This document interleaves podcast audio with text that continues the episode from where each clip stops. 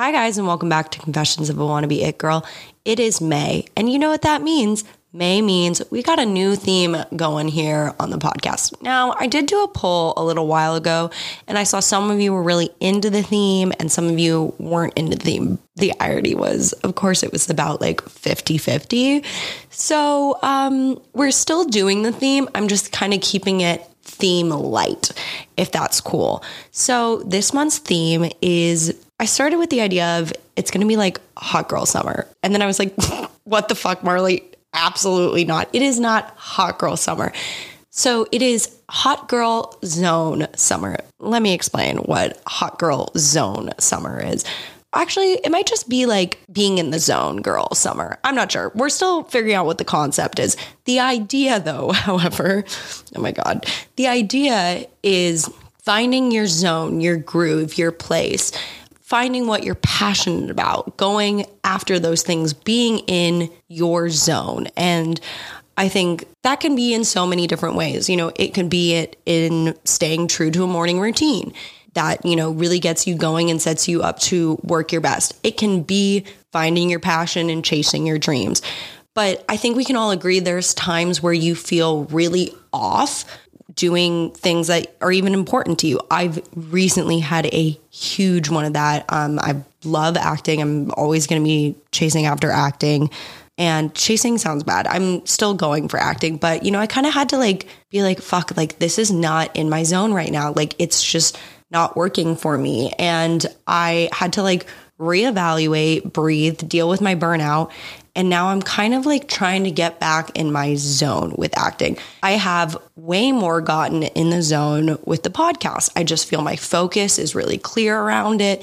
And so right now, I'm saying that is my zone girl summer. Zone girl summer. That's what we're going with. Zone girl summer.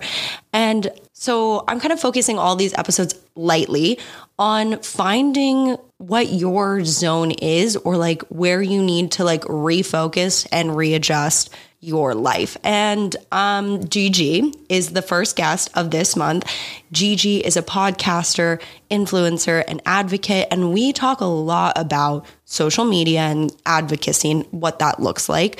We also talk about being in the zone of advocacy, using your voice, finding your power. And that is really Gigi's zone. And you can tell the way she talks about it, she's very clear. And we talk about that during the episode. So that is kind of the theme of this month. So, theme light, what is your girl zone summer? And by girl, you know I mean any gender, but how many men are really listening to this podcast still? If you are, shoot me a DM. So, Zone Girl Summer is our theme, and Gigi is here to kick it off. so, you want to be an it girl?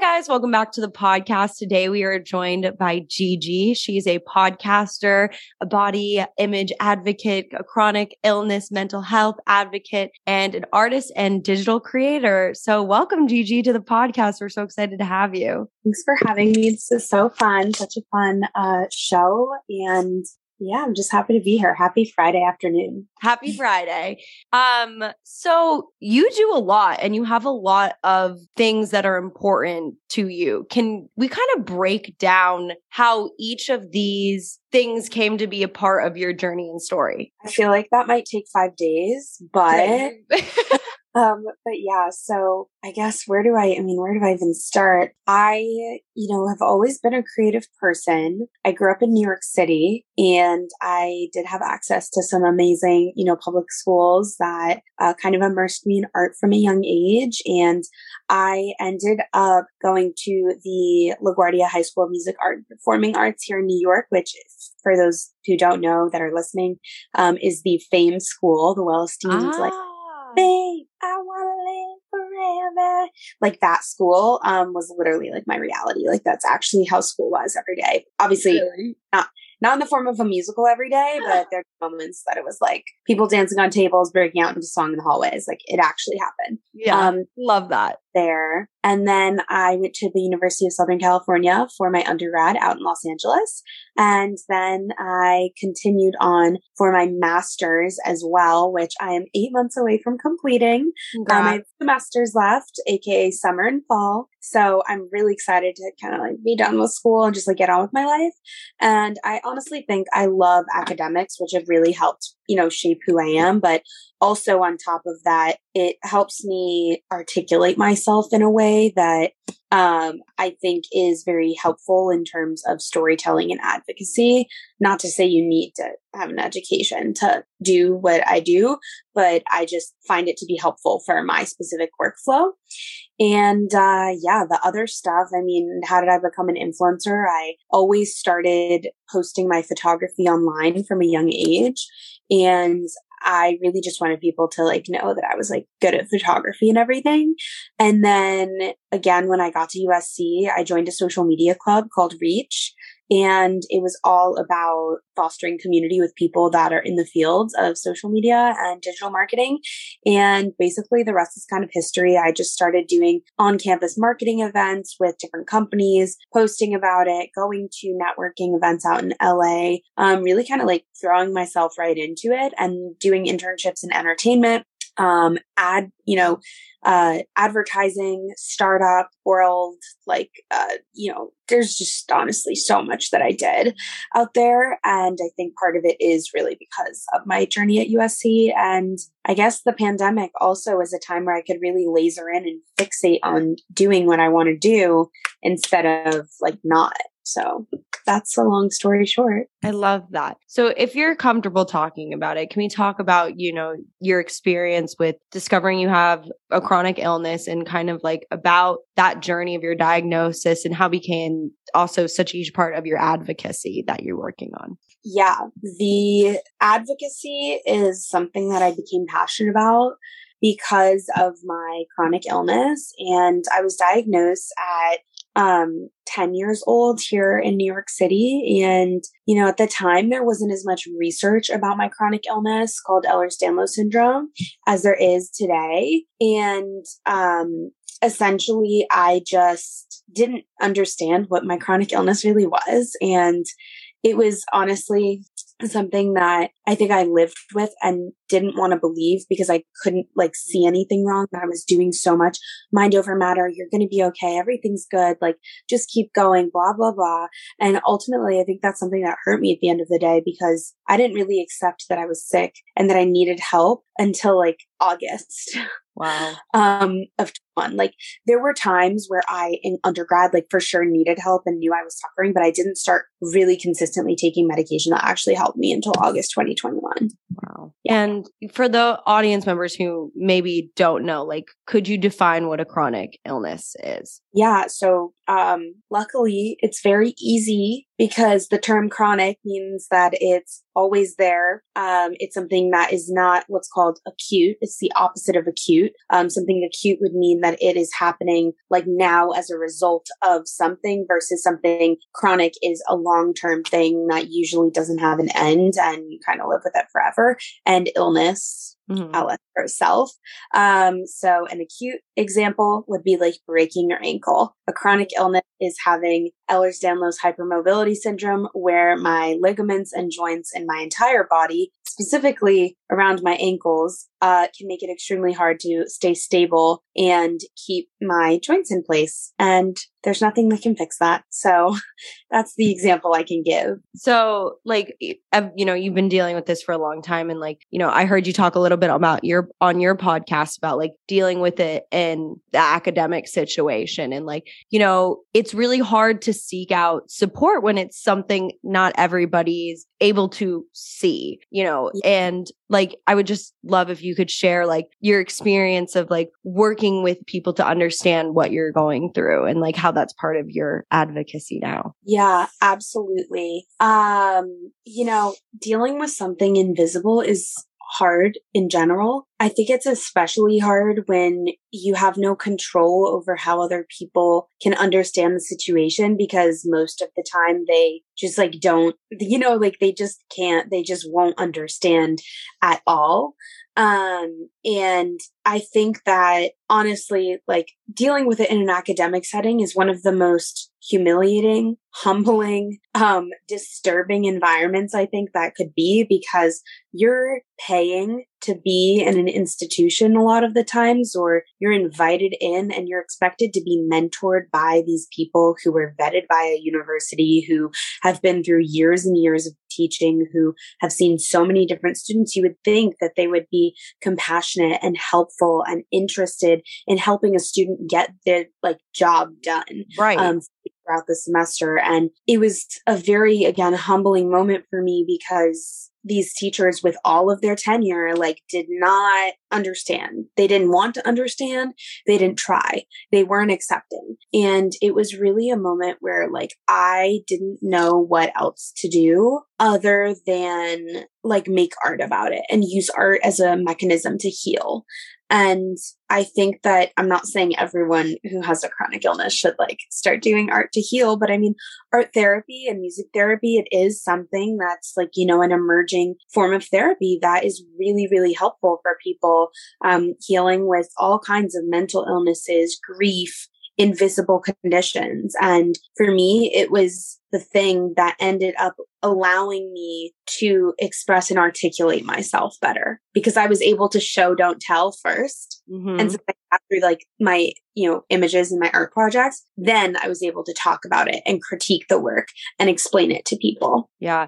I think it's just, it's so interesting about the school system. I, I mean, I do not have a chronic illness, but I am severely dyslexic and it's, you know, the, the communication to people who are supposed to be supporting you, it's just so under talked about, like those conversations when, you know, you need to receive support from, you know, I spent a lot of time in disability services being like, how can we communicate to them that I need to have extra time on reading assignments or, you know, if I need to take the test a day later, I just, that's, that's the deal. Mm-hmm. It takes me longer to read or whatever. And, um, it's just so under talked about. And I wish there had been someone like you in the space when I was like growing up to be like, you know, it's okay to use your words and like seek help from the people who are going to, because not everyone is going to understand these things that are not, um, completely visual.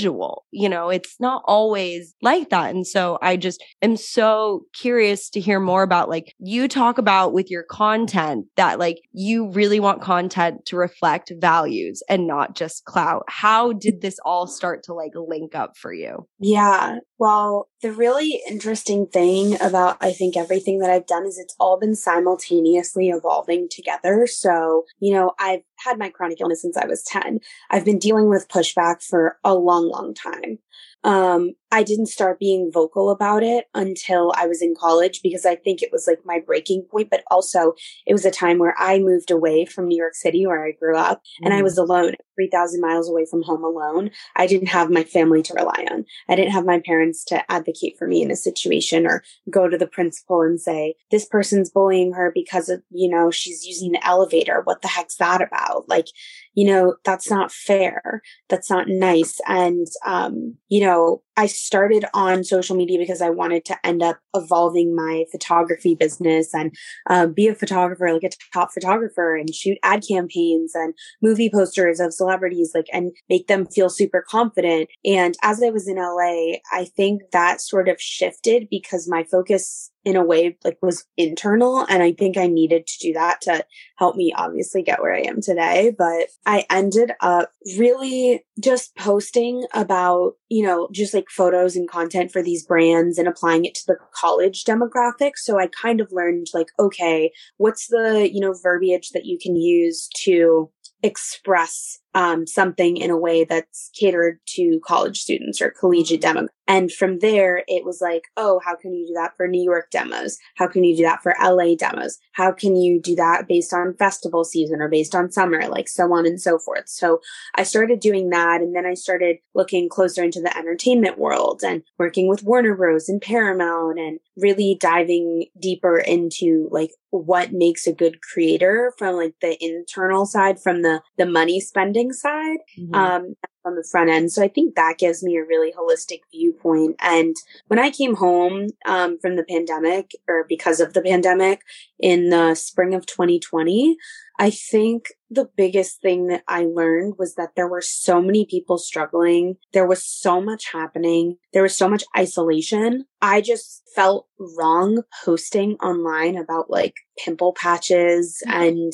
PR images I was right. getting. And I was like, wait, Gigi, you need to like shift some things up. I'm not saying you can't be multifaceted because do I get things from brands all the time? Do I talk about them and share them? Yes. Like that's kind of the whole point of a PR package and of being influencer. But, you know, with all of that, I was like, there needs to be something else. Like, you need to be able to relate to people. You need to be able to help them. And for me, that was about talking about chronic illness and my experience in school and my senior thesis and also my relationship with body image and food and fitting into, you know, different outfits and things like that. So that is really where it all kind of started. And it's only snowballed in like the best way, you know? Yeah. What are some of the things that have come out of you being, I mean, truly authentic, not like the Instagram coined authentic, like, oh, you're going to be authentic on your social media. And it's, there's such a push for that. But like, you are truly sharing like what you actually are experiencing, not just like the crying on the Instagram story. Like, what are some of those things you have seen come out of being re- like loud and clear about what you've been going through? Um, I mean, the biggest thing is the community of people that support me and also deal with it and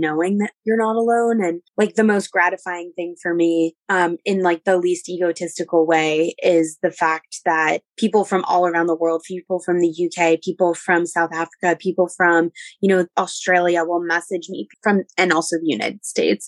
Um, will, not like, yeah, no, um, will message me just being like, because of you, like I got my diagnosis or thank you for pushing me to advocate for myself. Like this helped me get, you know, on a medication that's helped me gain my functionability back in, into society really. And like, that's what's the most important for me out of all of this. And I mean, I think some of the moments of me, like the other day, like I, I had an endoscopy and like literally the first thing I did off of anesthesia was take a video of me with my professor. No, not my professor, my doctor. um, fun. literally was like, hi guys, like the surgery, the procedure went well by the way, here's my doctor.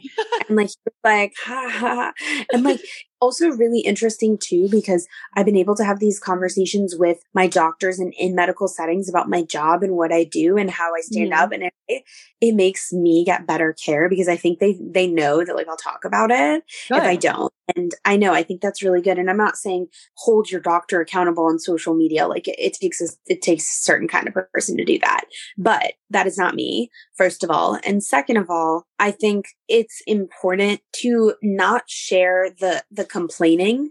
Mm-hmm. Um, sometimes you can complain or um, yeah, you can evolve or complain. That's the quote. And in a situation where something in a medical setting goes wrong, you can complain about it all you want. But if you don't come up with some like ideas on how to move on, you're mm-hmm. never going. So I try to come up with here's the situation of what happened. How can we make sure nobody else goes through this again? And how can we give them the tools or at least like the case study of like, this is what happened. Let's make sure it doesn't happen again. Yeah. I love what you're saying about, you know, obviously not everyone's going to be an influencer, but I think it really shows the power of the voice, like speaking up, say, you knowing that, you know, here's a strong person who is going to speak upon yeah. their experience, no matter what shape or form on internet or not. Like, I think it's just like we need to throw back and remember that people are going to have voices about their experience. And like, because of that, we should all receive, you know, love, care, kindness because everybody does have an opinion. Yeah. When I do this advocacy work, I don't really, I'm not thinking about the person that's going to be upset. I'm not thinking really about my doctor. Like, I don't disclose their names. I'm not thinking yeah. Um, the people that it's going to make uncomfortable. I'm thinking about the people that it's going to help. And I'm thinking about making the patient experience better. For yeah. example, I went to the ER about a month ago because I had some stomach issues that like were just like insane. And it oh. took nine hours just sitting in the ER, sitting there. And all they did was give me an IV and we're like, we can give you some morphine. I was like, I'm not here for morphine. I'm here to figure out my stomach. Like, I don't even right. want pain. I'm not, I'm in pain, but I don't want that. Like, I'm not here for that. I want a doctor who might be able to, you know, help figure out what's actually going on. And they like literally dismissed me. So I messaged the ER's Instagram and I said, Hi, I've been at this ER for nine plus hours. They, you know, I've not had a good patient experience. Is there someone I can talk to about this? And within 10 minutes, a rep came down to my chair where I was sitting and was like, what's going on? And I was like, well, blah, blah, blah, blah, blah. And obviously, again, like, did that really help? Like in the moment, I'm not sure because I'm not going back there again. Mm-hmm. But it at least made them aware of the power that I could have. If right. the, the power of making patients know that they have direct accessibility to a patient services person, literally by sending a DM, mm-hmm. that's that's crazy. You would right. be on hold for probably a few hours. hours. I shit you not. So yeah. like your social media and get out there and like advocate for yourself.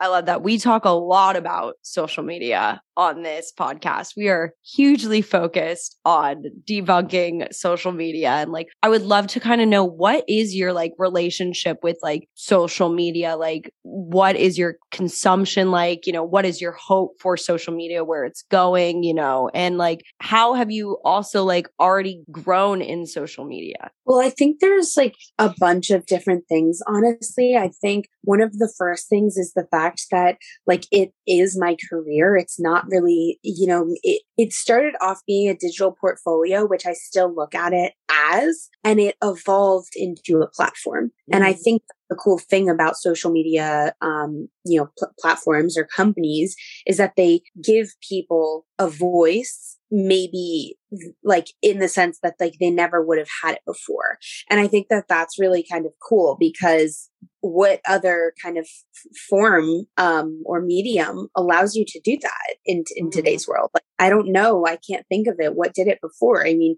you had to get lucky doing public speaking right you need to have right. an agent to, to, get a book deal sometimes I, I read this article the other day like some girl or or even to land a spot on a show right like mm-hmm. people post things and agents see them and are like i believe in this person let's fucking go Mm-hmm. And I think everybody has that shot. Everybody has that opportunity. It's just a matter of like leaning into it and figuring out like how you're going to actually use that to your advantage. And, you know, for the people that don't like social media, like I totally get it. Like that's on you and on like your, you know, that's your own prerogative. But for the people that like it and that really want to make it happen for themselves, they literally just have to put in like effort. Mm-hmm. And the impact can come later on. Um, I don't necessarily like praise or like obsess over the fashion girlies or like the makeup people because that's not my niche, right? Like mm-hmm. that helps other people with their style or with their confidence, maybe, right? Like I think all of that is all really cool.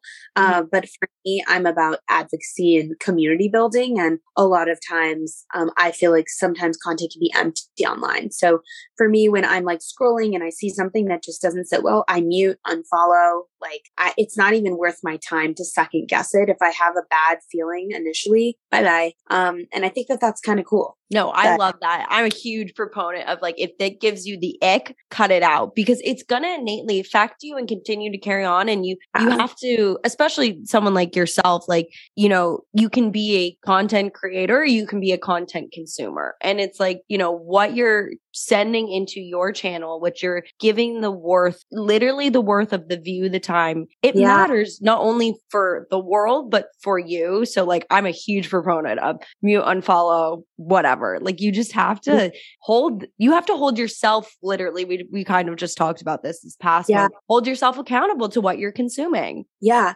And it's like really challenging to do, honestly, because like a lot of the times we're not even aware that mm-hmm. we're processing things or having self-deprecating thoughts. So the next time you're like on social media, I would recommend literally just like pausing and being like doing an audit while you're scrolling. Being like, am I seeing stuff that I like? Am I seeing stuff that empowers me? Am I feeling good about this, you know? And when you have that, like I think that it's really just important honestly um to to spend time thinking about so yeah I love that. Love that. Um, so I have a good question for you. What do you feel about the current climate of like social media influencers, content creators, and like what's your hope for that? Yeah. Um, my hope for content creators. Just yeah, where the whole industry is going. Like the climate is large. There's a large fan. We got everything from, you know, fashion, blah, blah, blah, and like the whole space. Like how are what like what is your feeling about the current economy of influencers? Yeah. Well, there's so much going on. And I actually just read a report today about why YouTube is like literally 75% male dominated and uh, about the consumption and the fact that like YouTube markets itself under this um, kind of image of beauty and these lifestyle women who kill it. Mm-hmm. But think about it. How many people are they actually like highlighting or like how many like like I feel like let me try to rephrase this. I feel like a lot of the time that might just be a way to get people in and click on a video where then they get led to the male dominated side of it, gaming, web3, so on and so forth. And I'm not the platform is fully like male dominated, but if you, it's like in the numbers, like you can't deny it. Mm-hmm. And I just think it's really, really, you know, interesting and also um, I think that people are going to end up having a much clearer directive, maybe mm-hmm. on one side. on the other side, I think people are just going to continue doing things for clout, as we very commonly see with like TikTok. We mm-hmm. see people trying to post just to go viral or doing a dance because it's trending.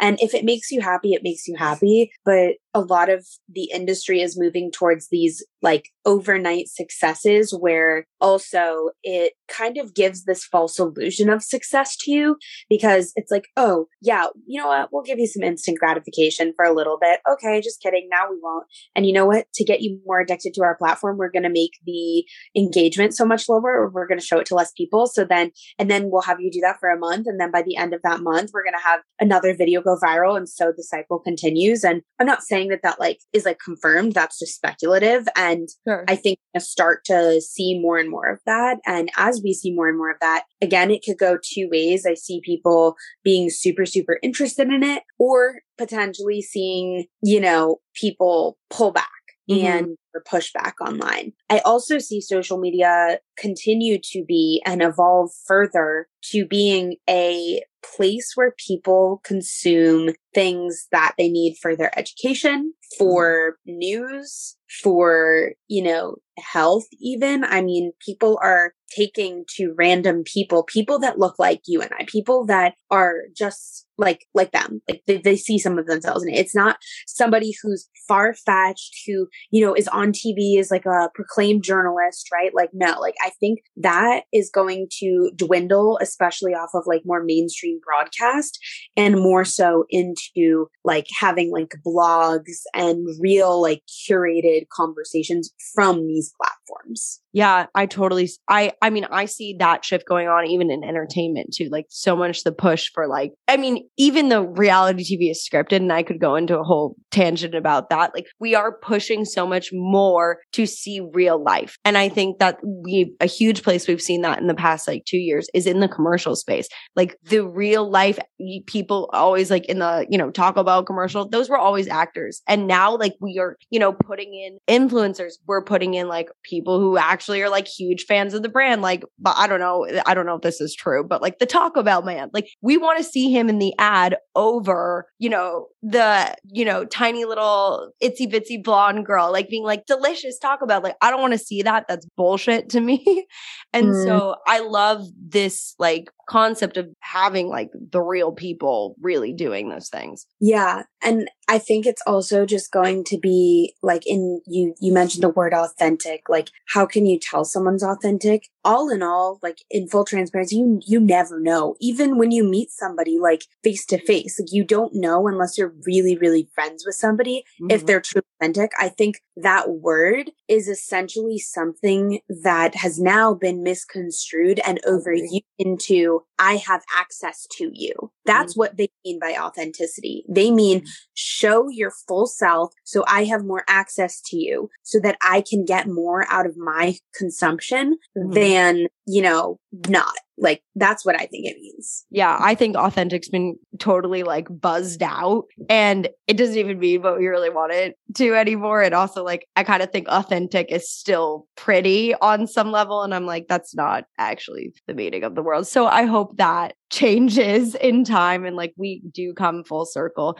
I will say on like one hand though, I I have been somewhat more impressed with people like yourself, you know, coming forward and using the social media like of that. In the past year, like I've really seen a lot of accounts like that come forward instead of just, you know, trying on outfits, which not knocking it, it works. Yeah. People love it. I think the people who do it get a lot out of it. It's just like we need the space. If this platform can do all the things we want it to do, which it does, we need the space for all the things. And like that has its space and this has its space and, you know, it needs its moment in the sun to have like advocacy. Yeah. I cannot agree more. And I think the one concern that I have with the idea of advocacy is kind of like like poster child advocacy where mm-hmm. some people just kind of like hop on it, especially like more like celebrities. Like, do they care? Yes. Do they, you know, think it's a good cause? Yes. Are they getting paid? Probably also yes. Are they going to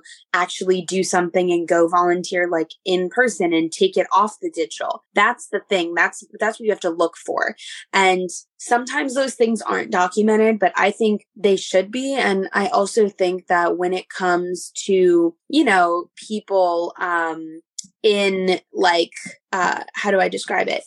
People inside of the advocacy space, some of them, in fact, most of them are educated and have, you know, a lot of impact and um, tangible research and resources outside of social media that they then articulate themselves into a 15 to 60 second video.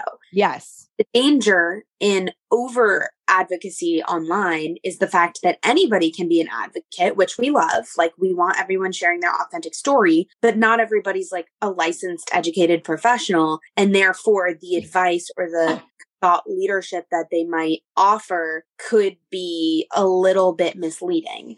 And I thought that is something we need more kind of like education on, you know? Mm-hmm. Totally. This is going to be a huge 360 flip in our last couple minutes here. But this month on the podcast, we're kind of focused on this idea of like hot girl summer. And I don't actually mean hot girl summer. I mean like when you are somebody who is like in the zone, you know what's important to you. You are chasing the dreams. You're putting yourself out there. You're speaking, oh, it feels cliche to say, but like speaking your truth or like, you know, really putting yourself out there. And I think you are like literally the prime example of exactly that. So I like, what would you say to somebody who's like looking to get into this zone? Mm, yeah, I would say well, hmm, I think like somebody looking to get into the zone of like social advocacy needs to first kind of understand their place on social media. So do an audit on yourself, not only what you're consuming,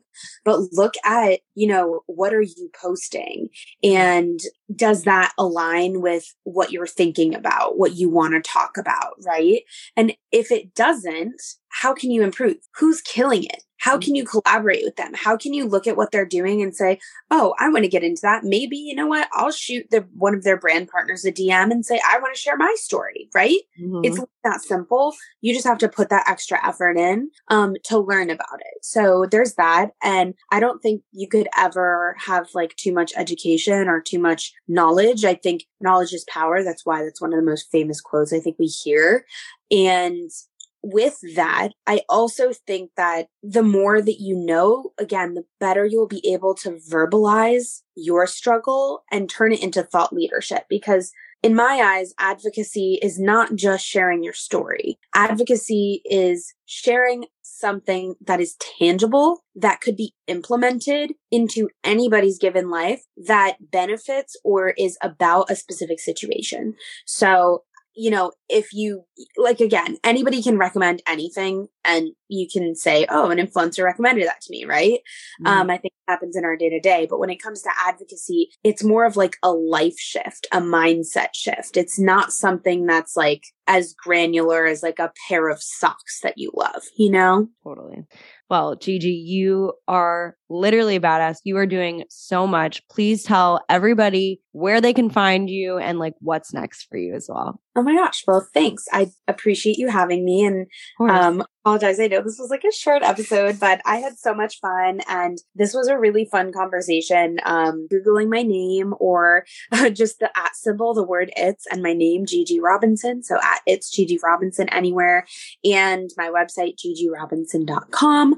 And what's next? I have a couple exciting press things coming up and mental health awareness month is going to be really big and popular on my page as in I'm going to be very busy working the whole time. So um, please give that a follow and I will for sure, um, you know, engage or if you have any questions, uh, my assistant can check through my DMs and give me the high level if you need some help. But um, yeah, this was again so much fun and I hope you found value from this episode. Yeah. Thank you so much for taking the time and can't wait to see all your very exciting upcoming content. Yay. Yay. Thank you. Of course. To Gigi for coming on the podcast. And guys, if you aren't already, make sure to subscribe to the show, leave us a five star iTunes review. Check us out on TikTok at Wanna Be It Girl Podcast and on Instagram at Confessions of a Wanna Be It Girl. And we'll see you next Tuesday.